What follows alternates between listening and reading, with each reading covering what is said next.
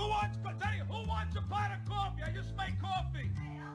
You want a cup of coffee? Sure, there you go. Who wants coffee? Anybody else want coffee? Who wants coffee? And now it's time for the man with the caffeine, the nootropics for the brain. It's Coffee with Mike. Hang in, hang tight, grab your cup, and let's get this thing started. Hey, welcome back, everybody, to Java Chat. This is Coffee with Mike, and today I get to sit with this gentleman over here by the name of Huw Edwards, who's got a really interesting story. Um, and, and I'm going to obviously let him share it it's cool the way he describes himself. Uh, first off, thanks you for for coming and hanging out with me on Java Chat. I really appreciate it. Pleasure to be here, Mike. Pleasure to be here. You you have like we were kind of talking the pre-show, and he started going into his story, and I'm like, whoa, time on, hold on, this is good stuff. Don't lose that. I need I need this on the actual show. so so it's like you guys got to hear this. This is really fucking cool um, because where he is one one where he's from, where he went, what he's done and, and, then I I didn't even get through most of his career. We were talking the pre-show, but I'm sitting here going, this dude is like exponentially beyond a lot of people. I, we got to hear the rest of this, and, and you'll you'll hear why when he starts talking about it. It's fucking cool. Huw, give us a give us a good start start back where you started in the beginning and and pull that back in. Let, let's let's roll it. Let's roll this journey that you're in. Fantastic. Well, it's a pleasure to be here. Thanks for having me on the show. Hmm. Um, so Huw Edwards, spelled H-U-W, it's the Welsh spelling from Wales. And the bottom line is, is that, you know, I describe myself as fucked up and overeducated. I love and, that, dude. That is, you know. I really, when I reflect a lot, you know, for a lot of my life, I've been, you know, a very insecure overachiever. And I grew up in a great family. I had a wonderful upbringing. I was, you know, raised by teachers in a little village in Wales in the countryside. Um, and so I enjoyed excelling. But I ha- went down this path for many, many years, you know, decades of I'll be happy when. Well, let me, let me, t- real quick. You're born in a village. That in and of itself, how big is a village? You know, a couple hundred, couple thousand, couple hundred people, a couple hundred houses, yeah.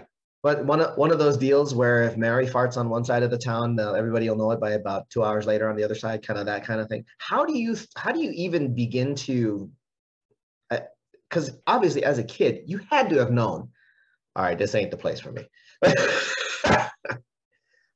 so it's kind of funny, and I take my parents as inspiration. Firstly, they were both teachers. My mom was a maths teacher, and I say oh. maths because that's what we say in the UK. We call it maths. Yeah. Um, and uh, and she just taught me, you know, and I didn't realize, but and she and I was a great learner, and I like to ask questions. I, I mean, I think I was incessant as a child, you know. It's like, but why? And the trouble is, I think my mum answered the questions, and then every question, every answer creates a new question. Yeah. So it was never ending, right? Uh, my father was a maths and PE teacher as well um, then became a professor, taught teachers how to, you know, uh, teach physical education and maths and things like that. Um, but interestingly, they both worked in uh, um, one of the bigger cities in well, not huge city, a place called Newport and a place called Pontypool, and but they had decided to live in the countryside and do the hour drive, and it was a real hour of, as in is an hour to drive, you know, from outside Austin into Austin these days, which is just the road for me. Um, but this was really like, I mean, this is an hour at 60, 70 miles an hour, you know. It's, it's, a, it's a, real, it's a real road trip. It's not, it's, it's not a real road trip. I mean, it was great. And, and my parents made that decision that they liked where they wanted to work, but they wanted to live where they wanted to live in the mountains, in the scenery. That's awesome. So I think I internalized that. So I kind of knew I was not going to be sticking and my parents had grown up, my dad grew up in what Wales are called the valleys. The Wales is known for the valleys where, where they dug the coal and they had the Welsh male voice choirs. Um, and my dad was one of 11 siblings. Wow. Um, and most of them, I would say probably about nine of them still live in that, you know, live some have passed now, but still lived in that same area they were born. Wow. Um, and so, whereas my parents had left the coop, and yeah. so I'd already had this, you know, I, you know, I already knew I was going to be leaving. to go and explore the world. And I had, you know, I had ideas and um, and things that I was attracted to. You know, I grew up in Wales. I was interested in going to England. Um, and my my parents, you know, fueled my, you know, thirst for learning. Uh, my mum had um, had done her teacher training at Oxford. Um, so she'd introduced me. She, what I liked about, what I love about my parents is that they'd sowed seeds, right? And I think about this a lot. I don't yet have children. I want to have children. Um, uh, but they never made me do anything. They sowed seeds in the direction I went. Um, and so, anyway, my mum had sown some seeds about, you know, Oxford and mathematics, which is where eventually I wanted to leave. I wanted to go somewhere bigger sure. and, and have new adventures. And that's what led, took me out of Wales. Is that where the is that where the whole thing started? Where I'll be happy when, or did that come later? I think I really think it was. You know, I think you know, um, it's funny. Firstly, I think a lot. You know, in the work that I do now and my interactions with about self worth and about value. And my parents tell us great story where, like, I remember coming home when I was probably six years old or something like that, and I was like, "Oh, I'm really bad at mathematics." So my parents are like, "Oh dear." So they go to like you know, they go to well, I'm like, oh, interesting. Okay. They go to they go to the teacher meeting, you know, that year or whatever. And they're like, yeah, Huw thinks he's says he's really bad at mathematics. They're like, uh, he's like the best kid you've ever seen in mathematics, you know. So it's funny how somehow we can, you know, internalize the, you know, not worthy, I'm not good enough.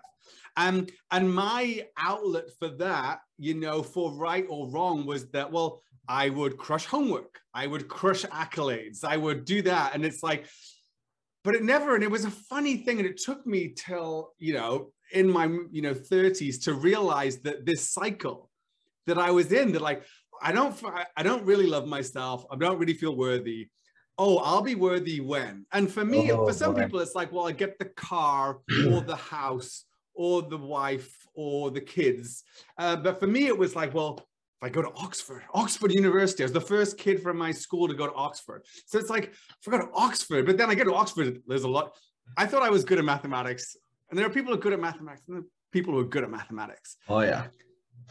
And it's like, you know, this is the, I love Good Will Hunting. The one thing Good Will Hunting got wrong, right, is it had Matt Damon, who's like ridiculously good looking and was like ripped and had, you know, it's like the, the, I met the Matt Damon like characters and they wore socks with sandals. They couldn't maintain eye contact with you and they didn't shower. And, um, and so I realized that I was a different, be- a different beast.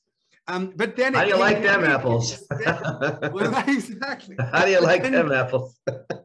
how do you like them apples? You know, uh, I could talk to girls when people asked. I said they're like, "What do you? What do you?" At Oxford, say, "What do you read? You know, what, what do you study? What are you reading?"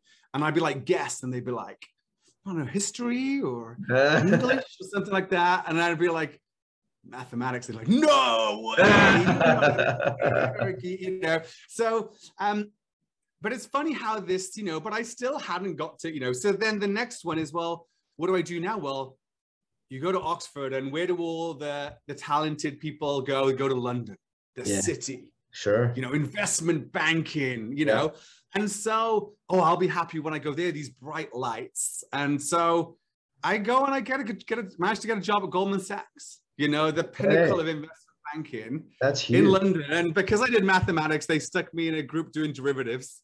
Um, you know, of course. Now, I didn't do it. I didn't structure credit derivatives. The financial crisis was not my responsibility. um, Just want to make that disclaimer real quick. Uh, clear, but you know, I had, I, I know, like a lot of people, I worked ridiculously hard. I um, abused my body. You know, I drank a lot. I, um, you know, really you know, burned the candle at both ends.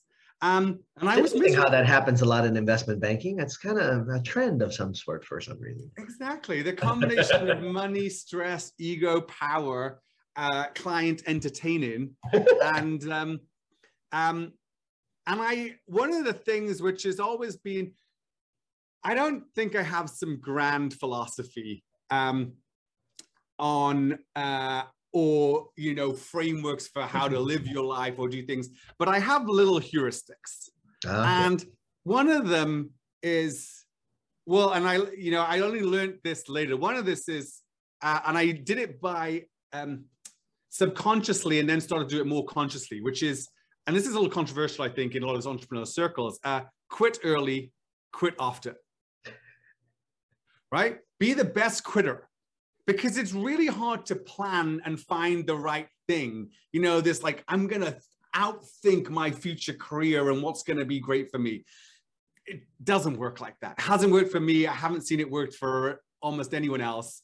Um, but what I've seen people do and what I found personally, what has worked for me is like, I try something, does it work, does it not, and evolve. Does it work, does it not? And that's kind of like the entrepreneurial journey, the entrepreneurial Yeah. endeavor. Yeah. Um, test, invest. Um, and so some of the heuristics there, I whenever I've worked anywhere, I've looked at the, you know, early in my career, who are the people 10 years ahead of me?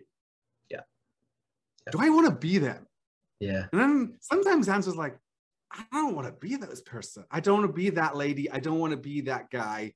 Um, I don't want to. I want. I don't want to have the relationship they appear to have with their children. Um, I don't want to look like they look like. You know, they're still going out doing these all nighters at the club with the clients. You know, with the as the pharmacological assistants um, that the twenty somethings are doing.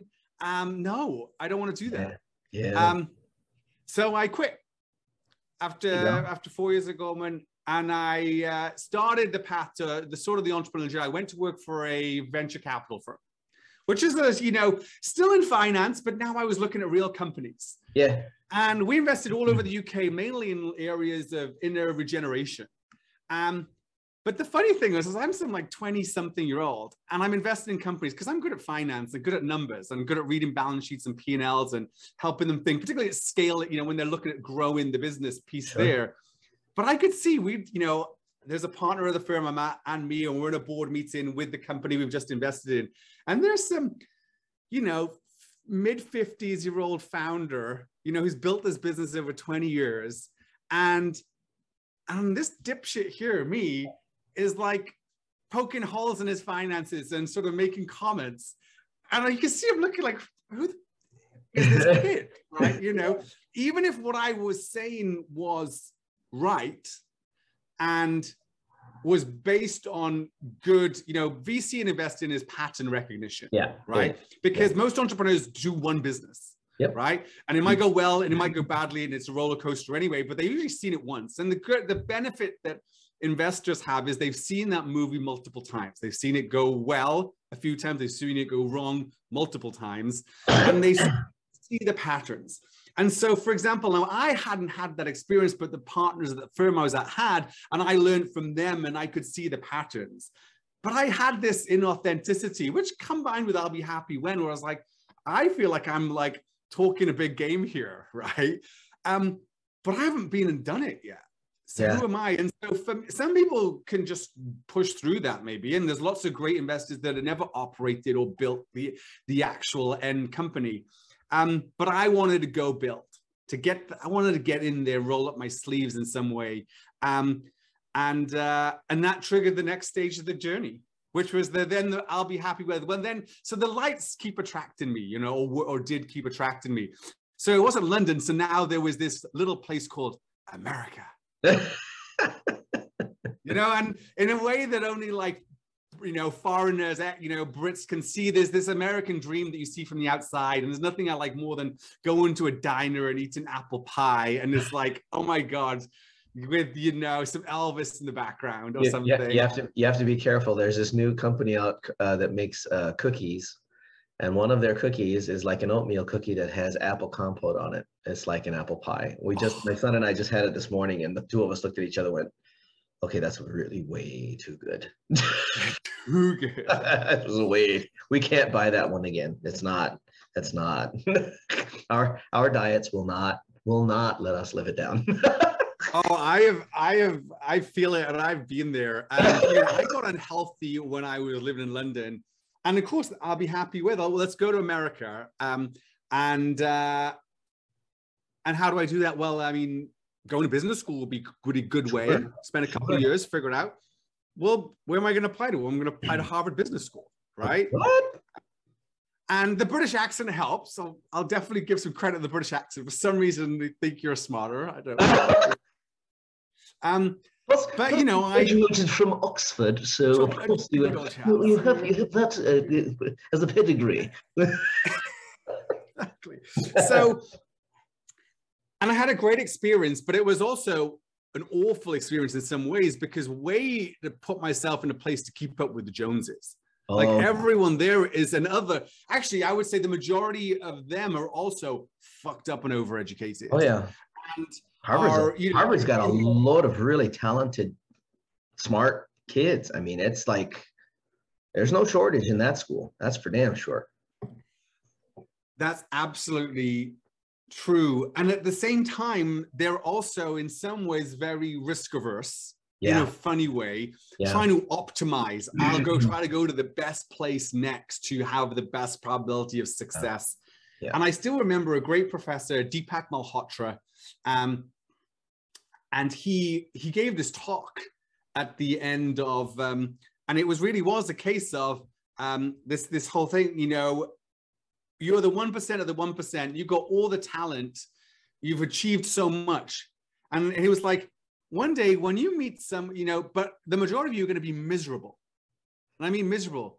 And they said, when you meet someone in the world one day who's got real problems, you've grown up in a, you know, in a conflict area in a third world country, and they ask you, Huw, why are you so miserable? You know, what is your excuse going to be? you know and it was like it really hit home to me. Um and that's when he also then said it's this whole like quit early quit often right? You can't figure this out. And rather than suffer for the sake of suffering um you know don't quit. You, you know it's like you know find make quit and keep quit until you find that thing where you are living with purpose best highest use to yourself. And you can't over you can't think your way out of this one most of the time you have to experience it and then learn and iterate and bring it all back there's only there's only so much the philosophy can actually accomplish. exactly and also there's the, the i think it's a human trait to tell a narrative to tell Yeah. a story Yeah. right and what i hope here um for for your listeners is that i just taken a lot of weird i've gone one path and try to assess and take another path and sometimes it's zigged and zagged um and as a side note, there's a whole thing. If you're sailing across the ocean from London to America, you're only going in the correct direction about like, you know, 5% of the time. You're always Yeah. go in the wrong direction and then course correcting to go to the right direction and course correcting. Um, and so there is that element there that, um, you know, you just, you could try different things, but people will, humans want to create a story. You want to create this perfect story of like, oh, you went from here to here. It was this natural progression. It was predestined, blah, blah, blah. that's a- And it's that's that's and it called a- sounds that's good in a book. That's called a one volume boring novel. I would rather Right. the epic that has a series of about eight or ten books where everything got fucked up in the first one, and now what are we gonna do? Right, right. which, which by all by all accounts is most entrepreneurs' journey follow that. And sounds like you did too. So you you went to Harvard, you ripped through that, and then and then of course you you moved from once you got out of Harvard. Well, how, how long were you there? You you did the couple years. The two years there, and so I was trying to decide what next. Initially, I thought, we, you know, it was my with my ex-wife who's American, and that's what we sort of like had the natural try to move to America. And um, initially, we thought we'd move to San Francisco because that was where the next bright lights were. Sure, sure. You know, and that's where all venture tech and all the business, all the capital. Yep, yep. That's where everything. Yep. Um, but I worked there for summer at business school and it was great. But I realized that San Francisco was more keeping up with the Joneses. Yep. And I actually yeah. felt it was more sinister than London and New York. London and New York, New York in particular, is just shameless. Yeah. Like, we're looking to make money and be the best. And like, we're not.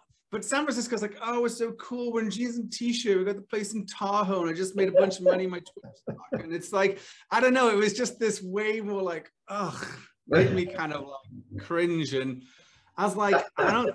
I just knew enough that that wasn't right for me. By, by the way, you don't hear that a lot about San Francisco. Most people don't sit there and use the word cringe to describe San Fran. And and and I- and, and let me qualify that. San Francisco's got a lot of great history and it's got a lot of great architecture and it's it's well known. It's well known for that kind of stuff. Nowadays, obviously, Silicon Valley. Um, but but that hipster kind of feel uh, very much so exists in the midst of we want to be the best, but we want to be cool being the best. And it, and it's really it's really interesting to watch. I, mean, I I'm when I was active with one of the portfolio companies I, I I'm an investor in, we used to go to San Jose and I I would drive all the way up there to San Francisco and never failed. Anytime we got into Silicon Valley, that whole mentality of yeah, we're awesome. Uh, it, it, it was there. You could tell it was there. And what's funny is, is I'm an older dude. So when I'd walk in and I'd see that attitude, I, every once in a while I'd throw out a zinger and these young kids would look at me like, who are you? And I'm like, it doesn't matter. it really doesn't. But anyway, so San Fran's out, obviously. Yeah, so San Fran's out. So then this is where it got interesting. So I'm like, I'm all over the place. Let's be honest. I like, am I going to go and try to start a hedge fund? Am I going to go and work at a technology startup? What am I going to go and do? I don't know. And I, and I, I felt that like, I'm good at finance. I'm good at the numbers. So how can I be involved where something is like generating money, right? But they're mm-hmm. looking to build. So it's back to that thing, the building, but like go into the early stage company. Like I'm not a product guy, a product manager. I'm not going to be like that was uh, certainly that part of my hmm. career and trajectory. Um, so I started looking for other things, and something jumped out of me, and it was uh, I came stumbled across this job posting from um, a company called Rackspace. Mm, know them? Yep. And the funny thing is that the, the, the, job posting, this is like a little tip for anyone who's trying to like, the, the posting was uh, chief of staff to the CEO, oh, which by the way is like catnip to like MBAs or stuff oh, like yeah. that. You know, oh, yeah. because it's, like, it's like there's this fear. The great thing about banking and consulting, it's very clear. You put in the work and you're smart, you get rewarded. Up and out. If you don't, you leave. Up and out. It's very clear. You don't get stuck. You just go and you either keep progressing or you leave for another opportunity. But it's actually pretty straightforward. They can see the path to partner or whatever it is, however miserable that path might actually become. But there's this fear amongst MBAs like, oh my God, if I go to a corporate, what if I get stuck in yeah. middle management? uh, yeah. You know, exactly. perish the thought of middle management. Um, I'm no, I'm, I'm, so, I'm a director for life. Oh Lord. I know exactly, exactly, exactly. So that's where like, oh, chief is not the CEO. I'll be close to the CEO. I get to see the parts moving and then find them uh, and make a move, right? And so so that's the catnip. And honestly, God, they said Rackspace and it said San Antonio next to it. And I'm from the UK. I don't know my US geography that great. I'm like, well, it's probably near San Jose, right? I'm like, it's probably somewhere else in Silicon Valley. And then I like type it into Google Maps or something, and it's like, it's in Texas. Yeah. Oh my God. I think Texas is a, is a, big desert with cactuses. It's not a big desert. Oh no! Like, oh no! So much greenery out, out, of my window oh, yeah. here is unbelievable. But it's like this idea as a Brit, it's like it's like you know everyone's wearing cowboy hats, desert, and this cactus, and uh, everyone's open carrying. Um, and so and so it's like San Antonio. And so I go down, you know, so I, but I'm like, I'm going to explore this one. I'd been, um, and I would really, I really got into Warren Buffett at this point. And I think I read one of his, his, his monumental biography, The Snowball, yeah. which talked a bit in his journey. I'm going to screw this up a bit, but like he spent time in New York after he'd worked, after he got his master's at Columbia and worked with Ben Graham, the famous value investor. But then he moved back to Omaha. Yeah. Right. You know, he got out of the city, you know, I, I, and to find his spot. Um, so to the punchline there, what I have found with San Antonio in the end now is San Antonio is my Omaha. You know, I found my go. place. There you but go. it didn't, well, again, it wasn't a linear journey because. No, no, not by what you just described. It's not linear at all. I, I, took the job at Rackspace, but but San Antonio, I, I came down to San Antonio. I'm like, in 2011 that was and whereas that's a decade ago and it's not what san antonio is today. Oh sure. And they drove me around to look at like places you could live and one was like the sort of the kind of like yuppie where the rackspace folks with families lived which was this old neighborhood that was overpriced because it had a good school district sure. kind of a thing. Sure. and i remember then i was like i'm not really sure. But i've been living in london and boston. I'd summered and lived in san francisco for summer. Like I, and then the other place they showed me, they showed me like a place where one of the suburbs. And all I could think was that show weeds, like little boxes, little boxes. And I was like, terrified. Um, so I went and lived in Austin. So, because I went to Austin, I was like, Austin, now this is cool. And it really was cool 10 years ago. And um, and it was an hour away and rackspace ran the shuttle bus just like the same as google runs the bus from san francisco down to uh, you know um, palo alto. What's the what's and the so i had what's the commute time between that? How far is it? so at the time at the time it was about uh, uh, a little over an hour right from where i got on the bus and got to rackspace because rackspace is on the northeast side of san antonio on the on the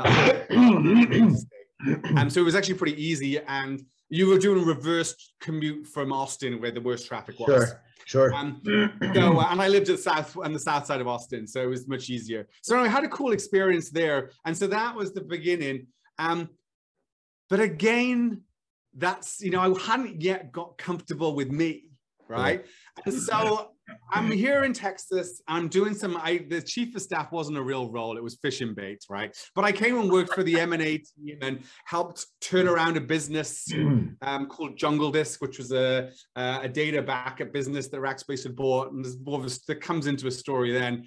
Um, uh, the Rackspace bought it in 08, and then they'd stuck in the corner. It was this red-headed stepchild, right? And they'd ignored it, and it was going to implode. So they were like, you know, come up with a plan. I came up with a plan. They're like, go do it. And I'm like, go do what? It's like, congratulations, you now run Jungle Disc. Those people report to you. Build out the team. I was like, what? They're like, it was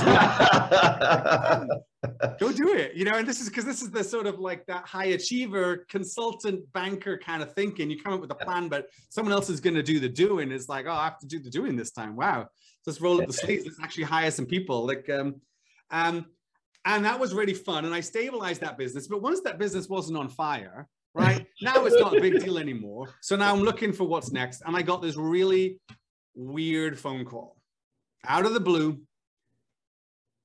from a hedge fund called Bridgewater Associates. okay before you do that Yes. take a quick 30 second break you guys want to hear about this story this is going to be this is going to be fun So we're gonna take a short 30 second break. We'll be right back. We'll have we'll continue this story because this journey is this journey's fire. I love this. All right, 30 seconds. Be right back. And we're back here at Java Chat, sitting down with Huw Edwards. We were just talking about his journey from from uh, San Antonio being with Rackspace, and then he gets he got a weird phone call from a hedge fund. I, and I stopped it right there because I wanted to make sure you guys came back and hear the rest. There's more to the story, so just hang in there. Um, the, we'll, we'll turn it back over to Huw you had why would you call it a weird phone call Well, firstly, the reason it's a weird phone call is it's out of the blue. I'm in San Antonio, Texas. I think I was actually, I recall now, it was, in the evening. I was in the car, drive. At that time, I was you know, a couple of times a week. I would drive down there, so I didn't wasn't on the schedule. sure sure I recall I'm on I-35. I recall it being dark. I'm driving home, and I got this phone call, and it was from a recruiter for this uh, this company, Bridgewater Associates. Now I've heard of this company, Bridgewater Associates. I think we did a case study on them at business school. They're the largest hedge fund in the world. I mean, Yeah. that's not like it's not like one of the largest. It, they literally are they the largest are hedge the fund largest they have, I think, for their alpha portfolio is about $60 billion under management. And then I think in total, something around 150 at the time, 150 billion dollars under management, which is huge for a hedge fund. There obviously pension funds that are bigger, etc. And their founder, Ray Dalio, is well known as a real character. It has a very kooky culture, Rackspace. their mission is not to great create investment returns for uh, their their LPs. Their mission is excellence through radical truth and radical transparency. jesus So, but so uh, how that? So I knew that much, right? And I knew some people who'd gone there, and so you know, I knew. And the pitch is something like, Huw, do you want to be an intellectual Navy SEAL? jesus So like, aren't you just doubling up on the same thing that they already are i mean they're yeah. and so you know, in my head, you know, there's that piece of me driven by that lack, right? Of like, God damn right, I want to be an intellectual Navy SEAL. That sounds awesome. Like, I've always thought the Navy SEALs sounded awesome, and I think I'm, you know, I'm. I like to think that I'm smart and want to be smart. I know Bridgewater's the, it's the smartest people on the planet. And I had that experience there, and it was an incredible experience. It was absolutely awful. I was so miserable at Bridgewater because the truth is, every one of this, every one of your guests, and everyone people like, if you ask the question, "Hey, um, would you like to understand your uh, strengths and weaknesses?" Yeah. And would you like to, you know, uh, learn from your mistakes? Yeah, that sounds great. Absolutely.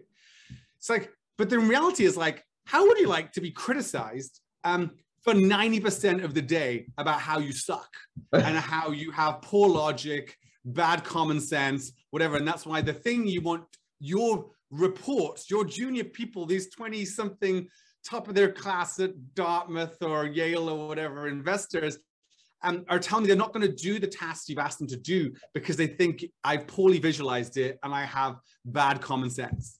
And you're like, your, your, your, list is coming. See, my head is exploding at this point. Um, and it was miserable. I never got in a flow state. Every time there was then pop. And of course, the old idea is like, you just got to get above it. It's not personal, it's just what is. Just trying to understand what is. You're just trying to find out what's true because then you can improve and get better. And we let let's not fix this process. We got to fix Huw first. Yeah. Because if we just try to fix the, the proximate cause of the process, and Huw keeps being Huw, the process is going to get fucked up again. So, oh my gosh. Um, but what a place to work. Um, I think I knew within six months that I wanted it, that actually within five months that I was going to quit. Uh, and um, I went, I went to my boss and, and I was like, you know, this is not going to work out. And they're like, well, what's your framework for for that? After you have to have a framework for quitting.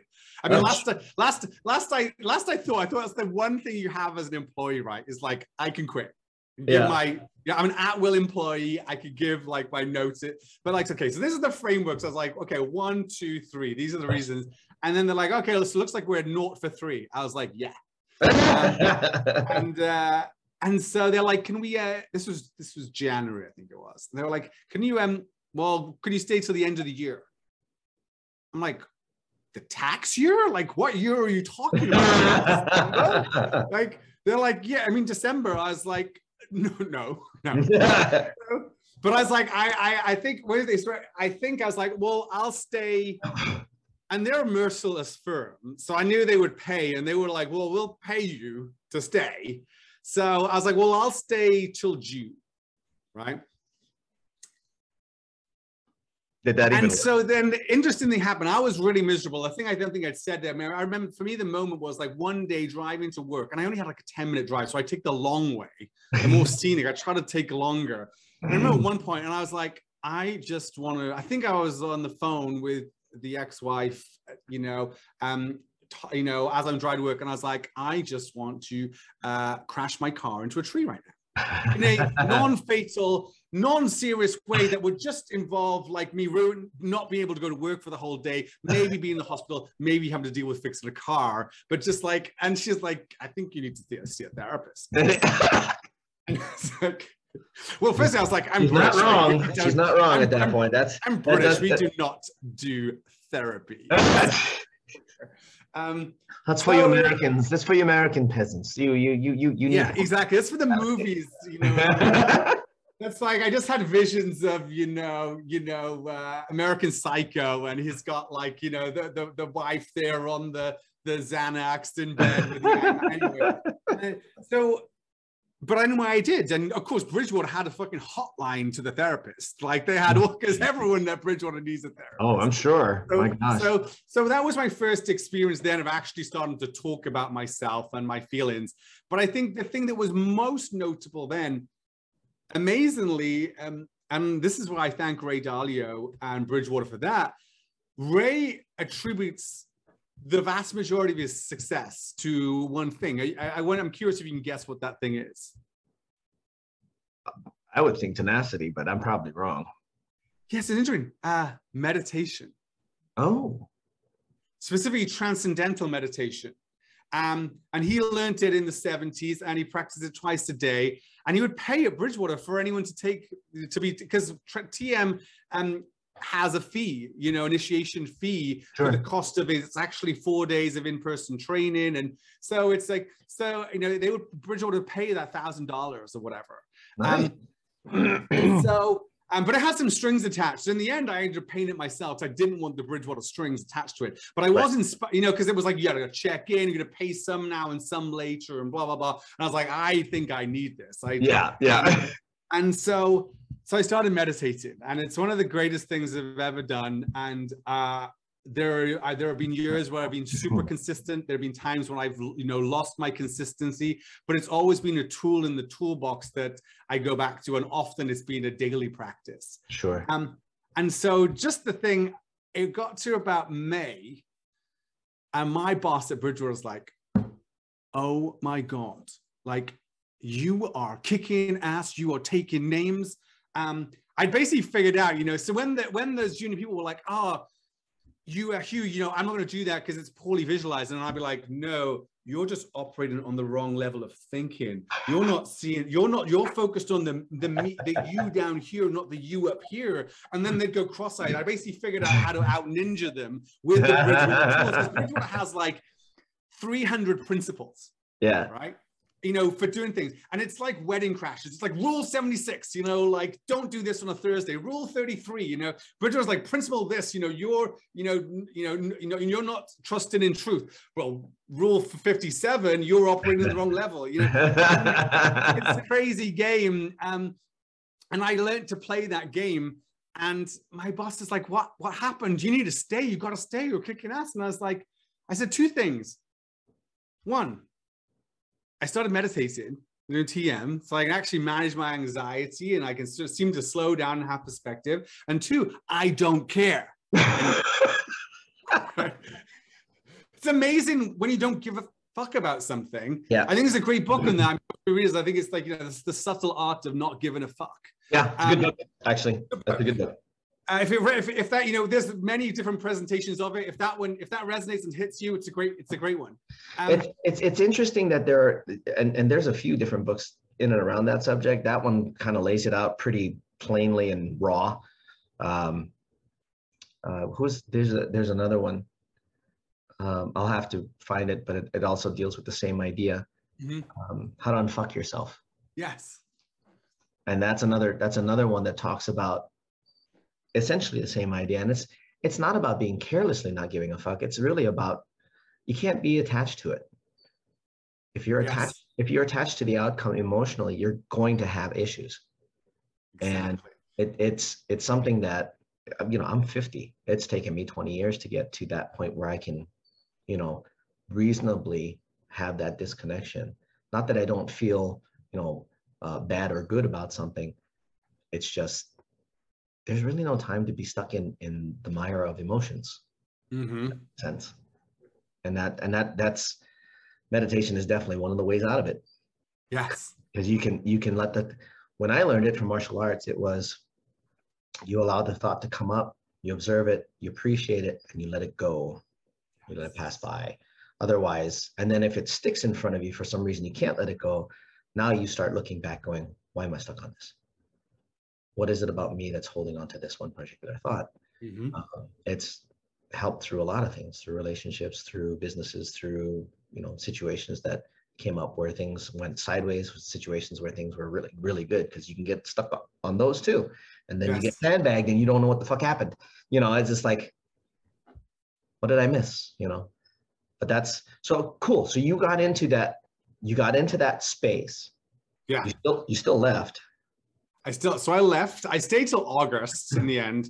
oh wow Um, okay you gave him a they- couple extra months with my while, and it meant that I didn't have to really work for a period afterwards. And- good Uh, moved to the mountains. Um, I had without a plan, which was the first time I'd ever done that in life. My only plan was to ski 100 days that following winter. You I achieved that goal. There's probably some, I, and that wasn't really, I was pretty happy on every freaking day I skied. I was happy on day 100, but that was not really, I wasn't really, that was a, that was a loose kind of like, you know, something to guide the winter. nice Um, just have something to think about. But um, but doing it, my one of my old um colleagues, bosses, it's kind of a boss, but never really felt like a boss at Rackspace. And he was the one when I told him about the offer from Bridgewater, he's like, you have to take that job. You know, you can't miss an opportunity to go and experience that. Um, so he helped me drive a car. He came when I left Connecticut. He he he flew out there and helped me drive some cars. You know, I, I did a stupid idea to to try to save a thousand bucks, and I thought I, I was going to drive one car. I'll tow the second car on a trailer. Don't do that. Don't No. do that. Don't do that. But it was character building. You know, really, we all these scrapes. We get boxed in overnight where we try to park somewhere. But he flew out there and drove because the ex-wife was like, "I'm flying. You can go and drive those cars in the trailer on your own." Um, and so, uh, so I ended up, um, so we, and doing that, he's like, "What do you want to do next?" And I was like, "I'm really jaded at this point. I'm kind of jaded. I thought this was the panacea with." You know, Bridgewater. And so I'd like to do some try before you buy. And he's like, Would you do something with Rackspace? I said, Well, maybe I do some consulting. I'm not going to go work there. He's like, You could probably do it in Colorado. So anyway, he calls me up shortly after and he's like, hey, Rackspace is going to sell some businesses. Uh, Oh, one yeah. of them is Jungle Disc. You ran the business, you know it. Will you help us sell it? We're short on the team here. They've hired a bank. You can do it while you're in Colorado. So I did. And so, you know, uh, painting the picture for what a buyer would see, running the numbers, the presentation, all that kind of stuff. And remember, this was this business was this red-headed stepchild Oh yeah. no one, everyone thinks that, that was a crappy business. It's like this business had like, it wasn't being invested in, but had 50% EBITDA margins, super sticky customers, great lifetime value. Um, the customers grew over time naturally because you know what? People store more data. So if you're doing encrypted backup and storage of stuff, it just grows. They Sure. just weren't acquiring new customers. They just weren't really looking to do any invest at all in the business. So I looked at Brett and I was like, we should buy this business. And he's like, yeah. He's like, do you think we, I was like, we can borrow a bunch of money. This is like real good cash flow. We could borrow money from the bank. We're gonna raise some equity. And the short story is we did. We got, Ah. we, we raised about 18 million of debt, about, you know, 12 million of equity. Um, did a management buyout of the business. He and I equal partners. He's CEO, I was CFO. Um, and, uh, and then I moved back to Texas. And it took a year to do that deal, let's be clear Oh, and sure. a lot of moments there where you know there's a phrase and you know this because you said it, it's not a real deal if it didn't die three times Exactly. and so it died I, it died just before christmas Oh. and the the third time and i was like I was gonna we were gonna go home to, to Wales. I was like, I'm not going home to Wales. I've got zero interest to go home to Wales. Like- so, but anyway, but then it we it, we we we resurrected, and on January sixth, 2016, we closed the closed the thing, um, and it's been a blast. Like running that's truly running my own business, um, with a partner who I trust, and you know. And we would talk. We talk every day. We're often not in the same room. We would talk on the phone, in the car, whatever. Um, and that's been a great journey that has led to other things. And it's also non-linear. Like we struggle to grow that business, a very profitable, paid down a lot of debt, and we look for some acquisitions. And then in September this year, so five and a half years in, we bought three other companies and like five x the size of the business. nice. You know, um, and brought in some new investors along the way. We're providing some liquidity to our to our original investors who are ready to like they've done their five year stint. It's great, great. Um, and so that has been a cool journey. And you know what? I couldn't have planned it at business school. I couldn't have thought it out at HBS. You know, Harvard Business School. I couldn't have. that. They don't It just came up. Yeah. I didn't plan to be in cybersecurity. Data backup turns out not a bad place to be in the current world, but I didn't know it. It was just the red-headed stepchild business that everyone thought was it was the gold nugget in the rough, you know. no one ever really it's it's interesting to me because like even even when i was doing the angel investing thing it was always interesting to me how a lot of ideas that came out were they were good ideas but nobody could see the the, the potential beyond five or, or six years. It was like ah that's a five year deal and, and you know it, it won't be needed by that time because tech is moving so quickly. I'm like yeah but there's some staples even within each niche. Apparently cybersecurity is one of them um, where it makes sense just to sit in it and work it and advance the technology, but the the need for the service doesn't really go away. You know, Uh, Absolutely. yeah, I got a buddy of mine who just moved to Houston. He's looking to to open up a security company again because he says the, the neighborhood he's in is ripe for it. I'm like, why are you telling me you were thinking about it? Do Just- it. Just, just go do it. You are one of the angel investors I worked for. You know how to raise money. Go get it. it's it's and then of course it evolves. I mean, the first time he did it, he was in Calabasas, California, and he ended up selling out to ADT before they ever became big. So I mean, and this is this is what happened. But you're in a you're in a position where you're in acquisition. So you have so is it still Jungle Disc? So that's still Jungle Disc. I'm still on the board of that. Now the interesting thing, um, one quick comment before then, I mean, again, didn't plan, but when we bought it, we didn't take, we, we raised money from family offices that Okay. typically invest in cash flow in oil and gas things because we knew this business with cash flow and we thought we could own this for a decade or more. Yeah. could end up paying back the debt. We could get everyone all their original investment back and everyone could just be clipping, you know, Yeah. dividends Yeah. or yeah. you know um and we also knew that like this wasn't a platform business we didn't have to win the platform you know we were selling to small businesses that needed it two to 250 employee businesses backing up their data helping them with password management security awareness these kind of things you know and that they and with the data the data is sticky but the funny thing is when we bought it in 2016 even that sort of period 2013 to, to there everyone had gone more and more. Everyone's in Dropbox and Google Drive, right? And people are questioning, do we need backup? And ironically, now we've come full circle. Like sync is not backup because if it syncs, it deletes everywhere. Like Yeah. if it deletes one place, it deletes everywhere. Yeah. And also, if your account gets compromised, which it could, they could delete everything. So what people realize, you want a safe, secure second copy. And now, even more today, there's a question like when you your data in Google Drive, let's be very clear, and Dropbox is unencrypted. Yeah. Like they see it all. Yeah. So our data, you know, our product, which was this is a feature, not a bug, but seemed like a bug. You have an encryption key when you sign up, you create, and it encrypts locally, and then we just see encrypted blobs. So, like if the if a government agency comes to us and subpoenas us, we're going to hand over the data and say, "Here is encrypted data. Have at it. We don't have the keys. Go find the customer and go chase them down." Like that's not, you know, it's very clear in our terms of service and it's very clear about our policy. Um, and so we've even had customers call up and they're like, "Hey, I'm trying to restore some data and I forgot my my key. Can you just res- password reset it?" And I'm like, "It doesn't work like that." And eventually, like, so you actually have to help them think through and find it. It's like a treasure hunt.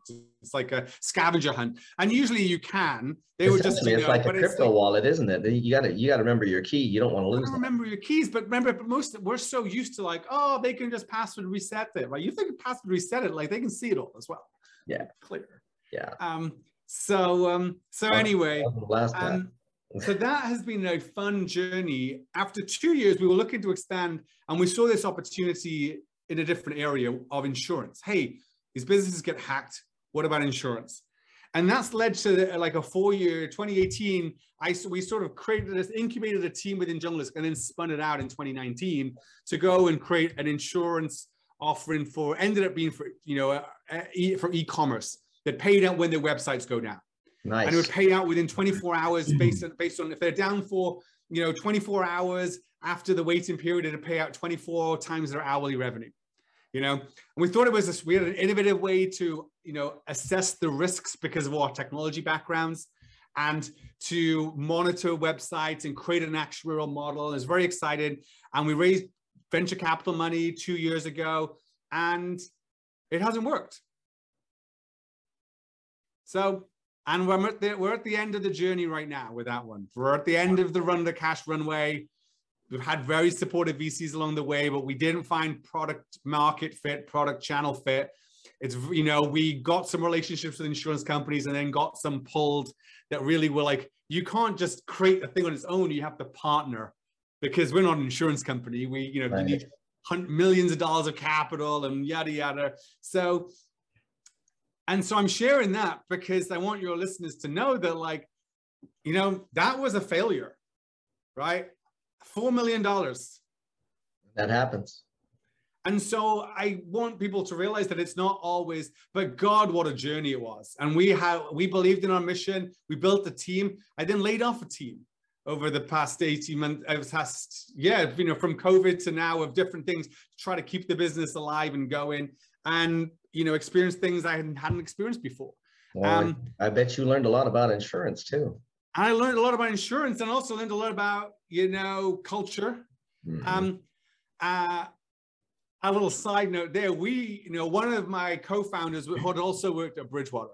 And so we kind of went a little crazy with our culture about like, not quite as crazy as Bridgewater, but about democratizing people management. It wasn't quite holacracy, but it was like very inspired by everyone having a voice, no bullshit managers kind of stuff. If you've uh, uh, uh, read any of Dave Graeber's work, bullshit Zappos, jobs. Zappos, like Zappos was doing that kind of thing for a while.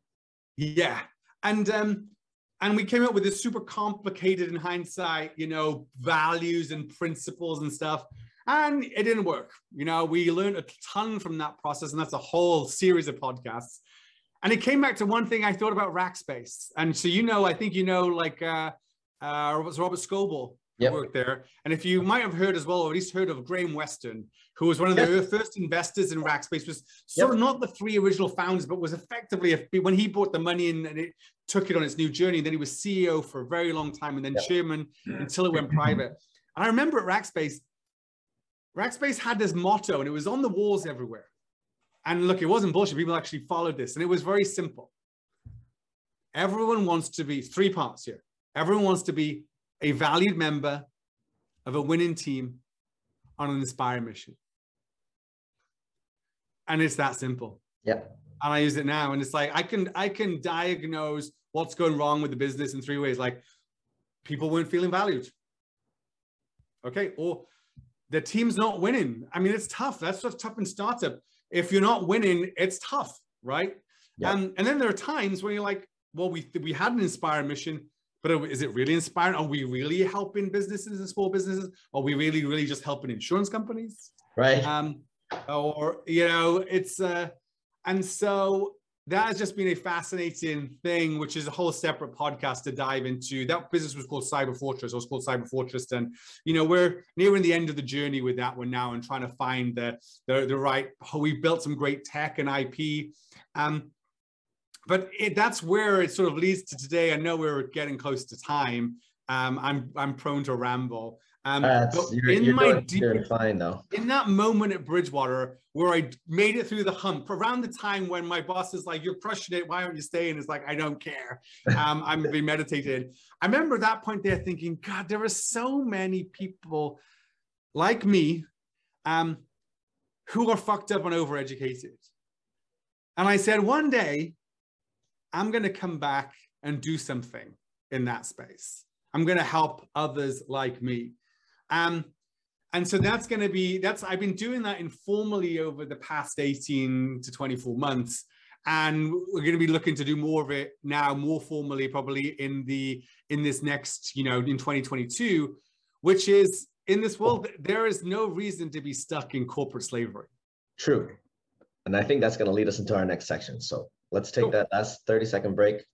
When we come back, we'll talk about what Huw's up to next, which sounds like it's getting into the meditation space. This is going to be interesting, you guys. See you guys in about 30 seconds. Back here at Java Chat, hanging out with Huw Edwards, and we were just starting to talk about where Huw's heading next. Um, obviously, he still has his companies, but he's also been working on something new uh, where entrepreneurs, and I honestly, I think just about anybody ought to be thinking about doing this, um, can get themselves to a better stasis through what he's about to share. What are you up to? Yeah. So the punchline here is that um, what I do and what we do in uh, in 2022 is uh, liberating overeducated high achievers from corporate slavery. Love it. And because there are too many miserable individuals like me back in 2014 um, who they have it all. They've got their house, they've probably got the funds, they've got the 401k, they've got a you know stock portfolio, they've got the wife and kids or the husband and kids. Um, they they have they have made it, you know.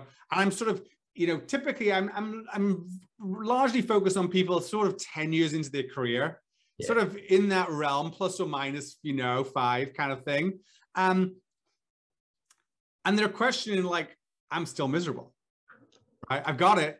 I'm miserable. I'm maybe working too hard. My health might not be great. I might be drinking a fair amount. I might be doing other things. I might not be exercising. I might just not be taking care of myself physically, mentally. Yeah. Um, and uh, and may not see a path. And I want to be a light, a lighthouse to sort of guide them into a safe harbor. Got it. Um, and hopefully inspire and share that it can be done. Um, because I didn't plan to buy a cybersecurity company. I was in a corporate at the time. I wasn't super miserable there as versus when I was in the hedge fund, but Yeah. you know, um, but there was this under my nose. There was this, and luckily for me, it was sort of in my face under my nose. Was this red-headed stepchild Yeah. that wasn't a fit to stay in that company? And I, I, I was with a great partner of mine who were, you know, still great partners. We're able to buy that and, you know, take charge of our own destiny Yeah. and really like and wow empower that team that now has a purpose they're not just inside this big corporation get them aligned on a mission and you know and live in a more entrepreneurial journey. And so um in the world we live in and you're a great example of this i mean, so many there it's like there are so many opportunities right now. Mhm. there are opportunities in e-commerce. Yep. there's opportunities in podcasting. If you have a niche a passion there's op- op- uh, opportunities in coaching. If you have a particular you know you're an expert of this particular supply chain screw doing that for a big corporate how can you go create a little business for yourself doing that for others on more on your time taking the clients that you want to take Yep. um, and uh, and delivering value there where it's not just going into the belly of a big beast. Yeah. Yeah. That makes absolute And so, really, what I'm looking to do there is um, provide a process for them. Uh, I'm calling it the bridge method because it really is a bridge to freedom. And it's funny, a bridge is a theme for me. It's funny, like I the, the VC firm I worked for in London was called Bridges Ventures. I ended up going to work at Bridgewater Associates. There is like um, one of my uh, a lot of bridges in your life there, buddy. a lot of bridges in my life. One of my my the title of my essay for going to Harvard Business School um, was a Welsh proverb, which was which is um, um, from one of the the Mabinogi, which is the famous Celtic literature, and it goes "Avo ben byd bont," which translates as "To be a leader, be a bridge." And um, and the story is, is actually of a giant who laid there was you know who they, they were trying to go and save the you know the the the, the maraud you know the people from the marauders and there was a the bridge had fallen and he the, the giant laid down and his head became the bridge and they walked across the you know his head to the um and so You, you have a you have a new nickname, what's that the Bridger. the bridge the bridger The Bridger. Bridger. That's awesome, man. So, what the bridge method looks like is a three month program uh, working with me and working with a cohort, you know, each quarter, because I believe, I believe you need a guide. Yeah. I have had so many mentors in my life, and I have paid for mentors, for coaches, for therapists, for for leaders. I, you know, and I think that's important. There, from someone you trust, you relate to, who has done it, Mm. who can help show you show you the path that you could. You still have to walk the walk Oh, sure. but having a guide you versus trying to figure out yourself but i think also having a tribe is incredibly valuable. I Mhm. have mastermind groups um, with my entrepreneurship with my other you know in my, i have masterminds with my sort of like you know um, other you know thinking about myself you know self-worth etc and and so combining those things together and over that three month it really is a path to um, really getting to know themselves first. Um, that's the sort of first month and maybe taking a pause Yeah. Maybe prioritizing some time for themselves. I love this idea of what I call the golden hour. And look, there is, I'm not making anything new here. I'm reusing tools that I've learned from others. This is an open source world. and that we can, you know, um, and it's then finding what works for you and for those that will you work with you. Um, but it really is like to call it the golden hour, right? Yeah, gotcha. Can you prioritize an hour to yourself before you start your work for the day? Are you worth it? And that could then involve some breathing. Maybe there's some meditation. Maybe there's some journaling. Maybe it's just sitting with a car in a coffee shop with a cup of coffee with your phone left in the car before Yeah. you go into work. Like, you give yourself one hour after you've done the chores with the kids and the family in the home? You know, but can or maybe you get up early. Maybe you're getting up at 5 a.m. and you're sitting down with that, you know, cup of coffee then, but with no distractions, no email. How are you prioritizing that time? And so that first month is really working there to explore, you know, what matters to you. Um, uh, what is the, you know, what your what your three-year vision is, right? And Yeah. what does that look like? And really start to explore. And then what's getting in your way right now? Right. And so out of that comes some vehicles. There may be many vehicles. So some ideas to vehicles. And that could be an e-commerce business, could be a coaching business. My favorite, if it's for the right person and where I have particular is like you're in L'Oreal. You actually do like and super interested in scent and perfume or whatever, but you're over, you're over the fucking corporate bullshit Yeah. and the corporate politics. Yeah.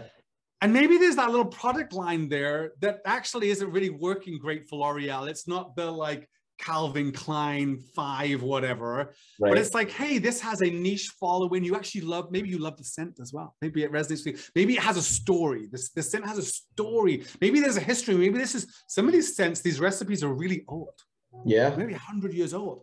So, and maybe that is the redheaded stepchild. And maybe you go and approach your, you know, management internally and say, hey, I'd like to, this business isn't really, doesn't make sense for that corporation anymore. I'd like to buy that business. Yeah.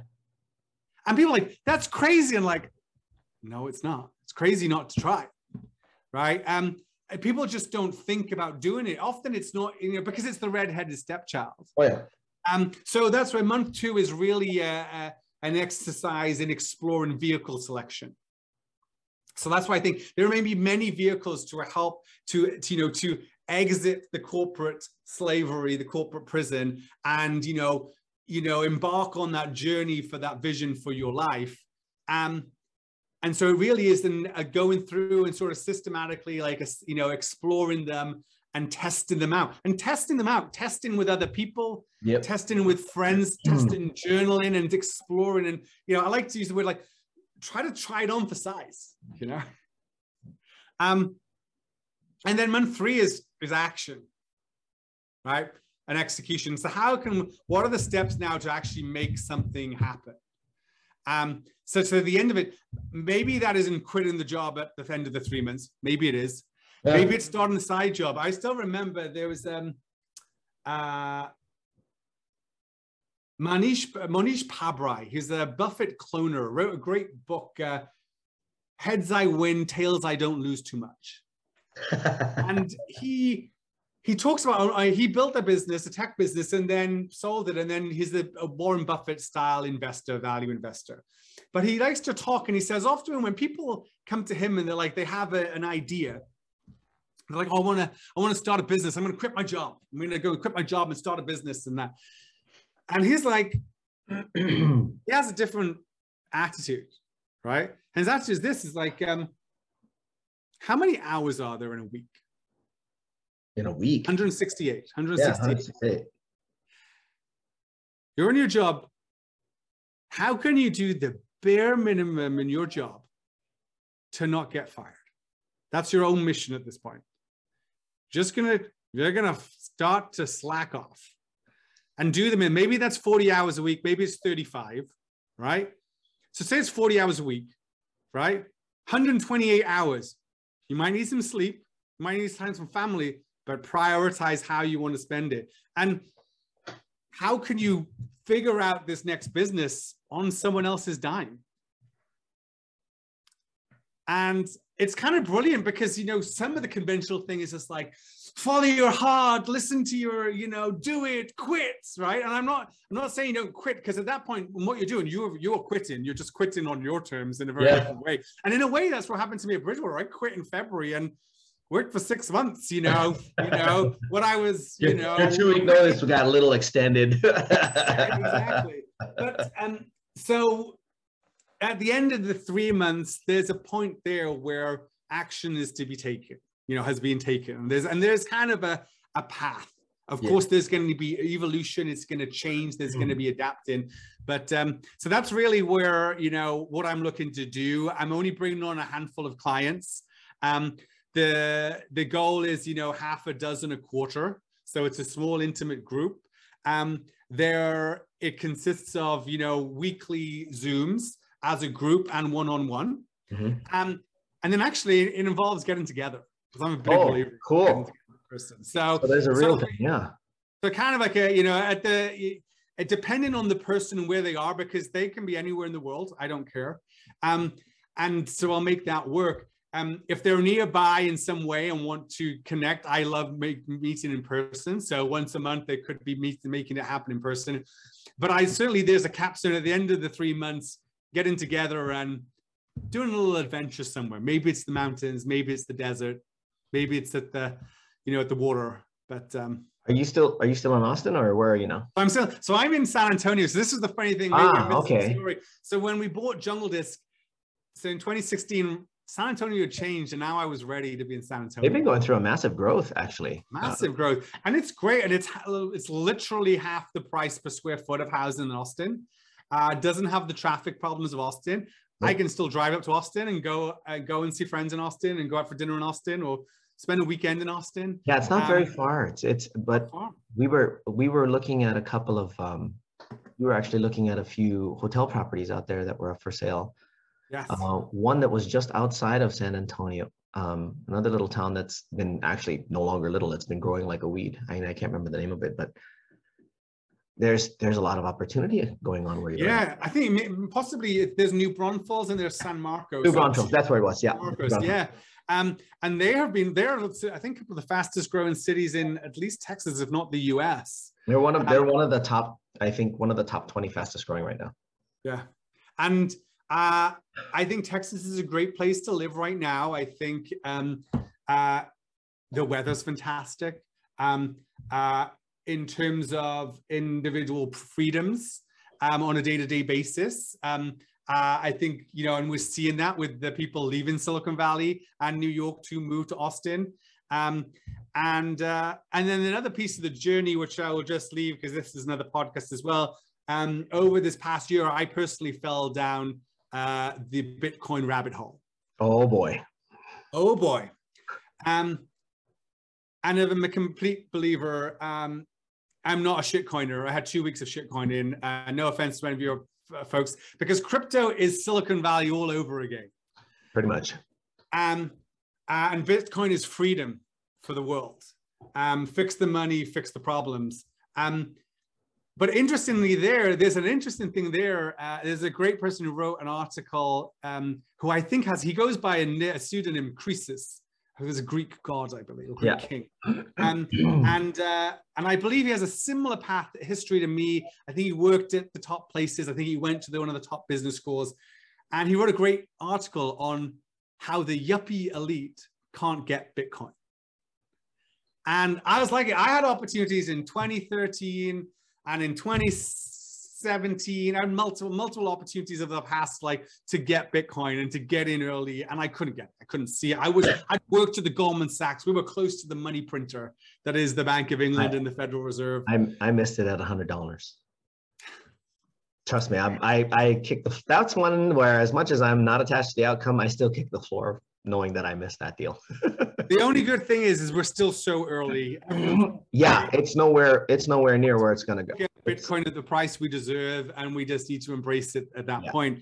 But there's an interesting thing there. That's I've added some vehicles um, to the to the fleet of possibilities for the folks that I work with, which Good. could be like, hey, there might be putting, you know, transfer moving some of your wealth to Bitcoin. Maybe I'm a big believer in Bitcoin mining. um, and how that can continue to make an investment work for you. So you can make Bitcoin on Bitcoin, so to speak. Yep. Um, and so there are any number of, and again, I think Texas is a is you're going to see that here in Texas is a it's the new capital i think of bitcoin mining because of all the you know the low cost energy we have here and the opportunities there's a couple of other things I'm, i might have somebody that i need to introduce you to he's a young engineer that's um, figured out a different way of uh, mining without gpus um, which yes. is definitely yeah i guess they left gpus a couple years ago and i, mm-hmm. I, had, I had no idea um, but he's he's like one of the top of his field, so it might make sense to connect the two of you so you guys can talk. Would, would love that. That's uh, yeah, great. for sure. Um, thanks, man. This is this has been a, a, wonderful a wonderful coffee chat. Just sitting down and, and hearing your story. Um, the the nonlinear, somewhat disorganized, chaotic way that it all happened, and yet and yet all came out purposely perfect. Um, so far, anyway. Yes. Um, the the I think what most could take from this again comes back down to no journey is ever the same. You can't hold your journey up against well, certainly can't hold it up like against Warren Buffett's journey. You can't hold it up against you know anybody else's journey. It's yours to experience and to figure out. Um, and and the more you figure out about it the better and easier it will be for you to see the larger picture, which i think is, what happens a lot of times. A lot of guys get stuck on the on the finite tunnel vision that happens rather than seeing the big picture. Um, when when you can step back and actually see that i mean get a real gander at what the bigger picture looks like it becomes easier to see where you fit in. And I, I know that's a that's a big problem with people that are highly intelligent. They don't know where they fit in and what yes. they don't realize is they already do. They already do fit in. It's just in its in, its an own its own unique way. Yeah. Cool. Well, I appreciate you, Huw. Thanks for coming and, and hanging out with me. It was uh, it was a joy having you, buddy. Thank you so much. I appreciate it. Okay, um, so, if people want to, yeah, I was gonna say, where can we find you? Yeah. So right now, the the the best place for people to find me uh, is on LinkedIn. Um, my name Huw Edwards. That's H U W Edwards. I think it's all that one word, Huw Edwards. You know, the LinkedIn slash in slash Huw Edwards will get you there. Yep. Um, I'm also on Twitter. I think it's Huw J Edwards. Uh, I talk more but I talk also talk more about Bitcoin and other kind of things on Twitter as well. Um, and uh, and if they want to email me, it's Huw H U W at huwjedwards.com. Uh, if they want to reach out, uh, I don't have a, a fancy shiny website yet. Um, again trying not to make perfection the you know the enemy of progress. And uh, um, just keep moving along. And uh, uh, i'm i'm open. I'm pretty selective with the people i work with because i only want to work with people who are stuck but also have great vision. Like um, we're not playing small here. Um, i also want to work with very focused people um, and a limited number um, uh, and to give them the quality time that they deserve. Um, but I am open uh, for inquiries right now if anything today has resonated. Um, and if it hasn't, that's also okay too. All, all good. Guys, you guys know how this works. We put all of those links down below. So you'll see his LinkedIn, his Twitter, and, and of course his, his email will be down in the comments. If you have questions, obviously drop comments in there or just send him an email. Um, if you and don't forget if you haven't subscribed subscribe hit the bell next to it make sure you guys know when we get great guests like this. This is a good storyteller. I like this guy. Um, and then if you're listening on anchor or any of the other what is it 11 platforms that we're on make sure you download subscribe whatever that is that you need to do there. Um, we are on spotify which i still to this day i'm just like blown away. I'm, I'm even on that platform. Um, if you're listening to us on anchor please, you know, show some support. If you're listening to us on iTunes, leave us a review and, you know, be honest, be brutally honest if you have to. There goes my pen. Uh, be brutally honest if you have to. I, I actually got my first hater off of, a, of one of my uh, uh, one of my uh, podcast interviews and said he should have just shut up and not said anything and it would have been fine. And I'm like, wow, cool, okay, right on. I think I've arrived. Anyway. Thank you for making the time and taking the time to come and listen to us. Oh, last thing, eh, you heard all of this awesomeness, so you got to know somebody who would probably benefit from this.